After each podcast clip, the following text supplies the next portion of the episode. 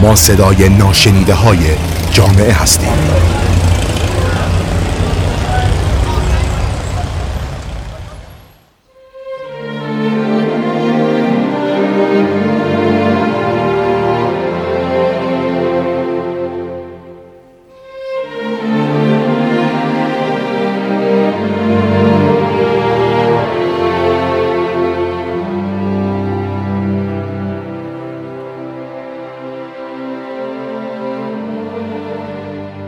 سلام و درود. من زهرا شکیبایی ثابت هستم روانشناس بالینی و روان تحلیلگر در حوزه آسیب کودکی و نوجوانی کار می‌کنم.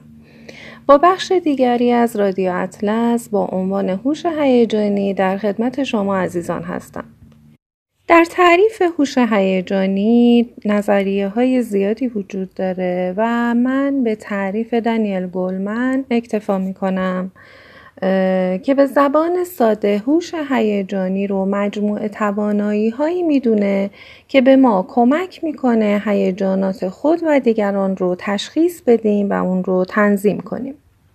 گلمن پنج آیتم رو در تشخیص هوش هیجانی مطرح کرده که اولی خداگاهیه و به ترتیب خود دهی، انگیزش، همدلی و مهارت های اجتماعی در ادامه وجود دارند. خب خداگاهی یعنی فهم احساسات خودمون و تاثیر اون بر دیگران و اینکه ارزیابی واقع بینانه داشته باشیم از قوت ها و ضعف ها و انگیزه ها و ارزش هامون و همینطور برآوردی داشته باشیم از تاثیر اونها بر دیگران خود دهی یعنی چه؟ خود دهی یعنی تکانه ها و انگیزه های لحظه ای که می‌تونه در خلق و خوی ما ایجاد بشه و وضعیت رو مختل بکنه و مزاحم باشه رو کنترل بکنیم و قادر باشیم که به اونها جهت بدیم و جهتش رو تغییر بدیم.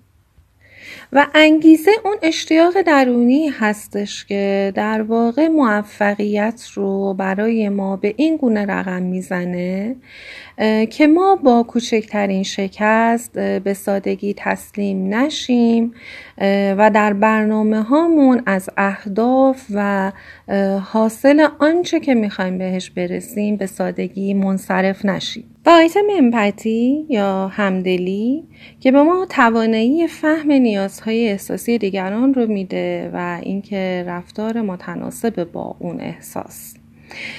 و اینکه ما این توانایی رو پیدا کنیم که جهان رو از دریچه دید دیگران ببینیم و وضعیت احساسی اونها رو اونطور که هست درک کنیم.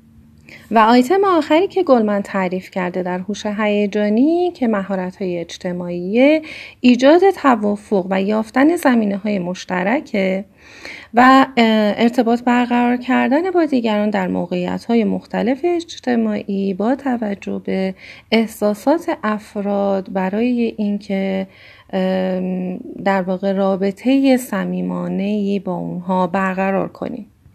خبر خوب این هستش که هوش هیجانی قابل تغییره و تا آخر عمر می‌تونه تقویت بشه. چون تمام اجزای هوش هیجانی به هم دیگه پیوسته هستن خواهیم دید که با تقویت هر کدوم می‌تونیم تاثیرات خوبی روی اون یکی آیتم هم بگذاریم و در کل به طور پیوسته هوش هیجانی رو افزایش بدیم. و عملکرد بهتری رو ببینیم.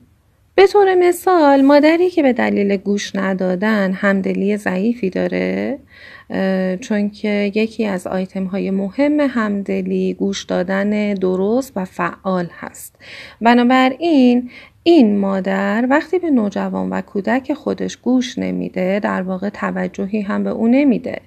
و اگر تماس چشمی هم برقرار نکنه و متکلم وحده باشه و در کنارش به نظرات و احساسات فرزند هم توجه نداشته باشه و تنها توقعات خودش رو ببینه ما می‌بینیم که عملا ارتباط عمیقی بین اون مادر فرزند برقرار نمیشه. به این دلیل که اون مادر تنها در تفکرات خودش هست که به شکل احسن داره عمل می‌کنه و بر جریانات خاصی با توجه به جهتگیری شناختی خودش تمرکز می‌کنه. اگر روی همدلی خودش کار کنه هم می‌تونه به اون ارتباط نظم بده بازدهی بهتری در برقراری ارتباط می‌بینه و اینکه خواهد دید که این ارتباط با فرزند عمق احساسی بهتری پیدا خواهد کرد و توجه همراهی فرزند رو هم خواهد داشت یعنی اون مهارت اجتماعی در آخر به طور کامل و یا با درصد بالایی برقرار خواهد شد و ایجاد خواهد شد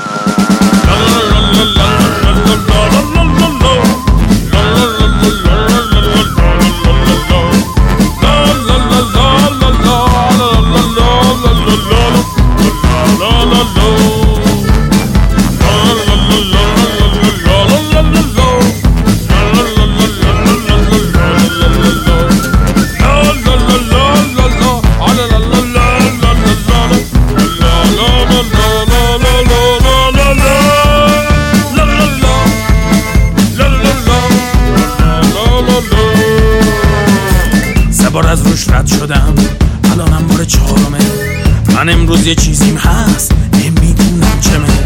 نفس های حبس شده. نگاه های بیتا.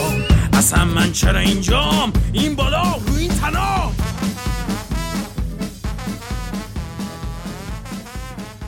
بنابراین می‌بینیم که آیتم های هوش هیجانی همگی در این مثال به همدیگه پیوسته هستند و همدیگر رو تقویت می‌کنن و بر هم اثر می‌گذارن. البته در ارتقای هوش هیجانی و حتی به کار گرفتن اون موانعی وجود داره. موانعی مانند ترس و نگرانی و استراب اینکه فرد تصویر منفی از خودش داشته باشه توقعات غیر واقعی از خودش و زندگی و دیگران داشته باشه. دیگران رو دائما بخواد سرزنش بکنه به خاطری که با او همراه نیستن.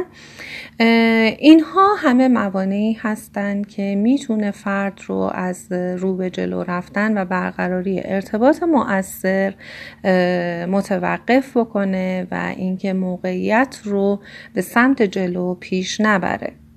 و اینکه فرد این احساس بهش دست بده که نه تنها روابطش رو به بهبود نمیره که متوقف شده و یا اینکه عقبگرد هم داشته. خب هدف از تقویت هوش هیجانی در واقع آگاهی ما از احساساتمون و همینطور تربیت این احساسات هست برای اینکه بر موانع زندگی و این مدل موانع غلبه بکنیم. در واقع با تقویت هوش هیجانی می‌تونیم در حالی که ارتباط خودمون رو با فرزندانمون و سایرین هدایت می‌کنیم و با اونها تعامل بهتری داریم درباره خودمون هم بیشتر بدونیم. چون بازخوردهایی می‌گیریم و عکس های دیگران رو هم درباره اون تغییراتی که کردیم می‌بینیم. و به مرور تغییراتی در در واقع زندگی خودمون ایجاد می‌کنیم. ما توانایی ها و مهارت هایی رو به دست میاریم که به واسطه اون دیگران رو بهتر درک می‌کنیم و احساساتمون رو در دست می‌گیریم.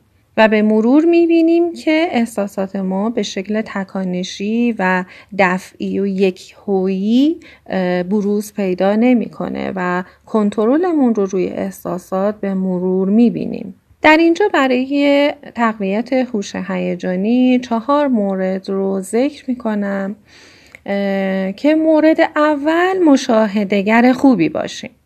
تا بتونیم به دیگران احترام بگذاریم. وقتی مشاهده می کنیم دقیق وقت صرف می کنیم و توجه و تمرکز می کنیم این باعث میشه که ما دیگران رو درست ببینیم و اونها رو مراعات کنیم و به واکنش های خودمون نسبت به دیگران دقت بکنیم. در اینجا لازمه که سرعتمون رو کم بکنیم و مکس کنیم. اگر هم بتونیم بدون قضاوت و گارد گرفتن با حوصله به دیدگاه ها و نیازهای دیگران توجه کنیم شاید بتونیم زاویه دیدمون رو تغییر بدیم و همه جوانب رو بسنجیم و اون وقت عمل کنیم.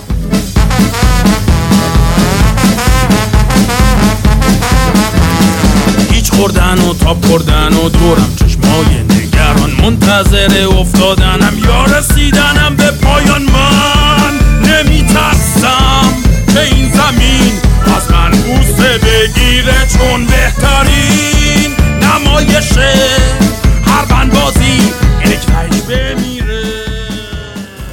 نمی‌دونم شاید نکته دوم این که گوش کردن رو تقویت کنیم. دقیقا گوش کنیم به نظر دیگران و سعی کنیم اهمیت بدیم.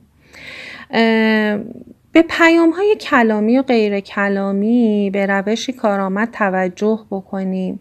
توجه به حالات غیر کلامی مثل حرکات و حالات بدن و هر کدوم از احساسات غم و شادی و خشم و بی‌حوصلگی و هر آنچه که در طرف مقابل و حتی در خودمون تشخیص میدیم باعث میشه که ارتباط مؤثرتری داشته باشیم. در این میون تمرین فروتنی هم داریم با گوش کردن در سکوت و شنیدن دیگران و حتی شاید از اونها بیاموزیم و از اونها سپاسگزار باشیم و اینکه در مواردی با اونها موافق باشیم. و حداقلش اینه که احساسات و موقعیت اونها رو بتونیم تا حدودی ببینیم و درک کنیم. آیتم سوم خداگاهی خداگاهی خودمون رو افزایش بدیم. تقویت هوش هیجانی یک اتفاق درونیه و با آگاهی نسبت به خودمون آغاز میشه و ادامه پیدا می‌کنه و تکمیل میشه. قبل از برقراری ارتباط با دیگران اول با خودمون باید ارتباط برقرار کنیم. با تنهایی خودمون با درون خودمون باید ارتباط برقرار کنیم. اگر نتونیم این ارتباط رو با خودمون برقرار کنیم نمی‌تونیم در جستجوی منبع بیرونی باشیم برای اینکه اون جایگزین اون ارتباط بخواد بشه و خلاهای ما رو پر کنه. و در این جستجو نمی‌تونیم موفق عمل بکنیم.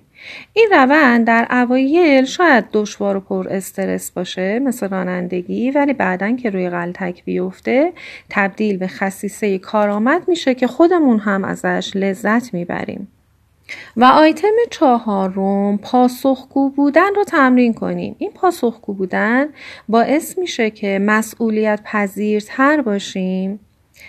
و تهاجمی عمل نکنیم و توجه داشته باشیم که احساسات و اعمال ما از درون حالات ما نشأت می‌گیرند و همینطور از درون انگیزه ها و خاطرات ما در گذشته و حال و پذیرفتن این منشأ که این منشأ درونی هست ما رو مسئولتر و پاسخگوتر به تصمیماتمون و رفتارها و اعمال و ارتباطاتمون خواهد کرد.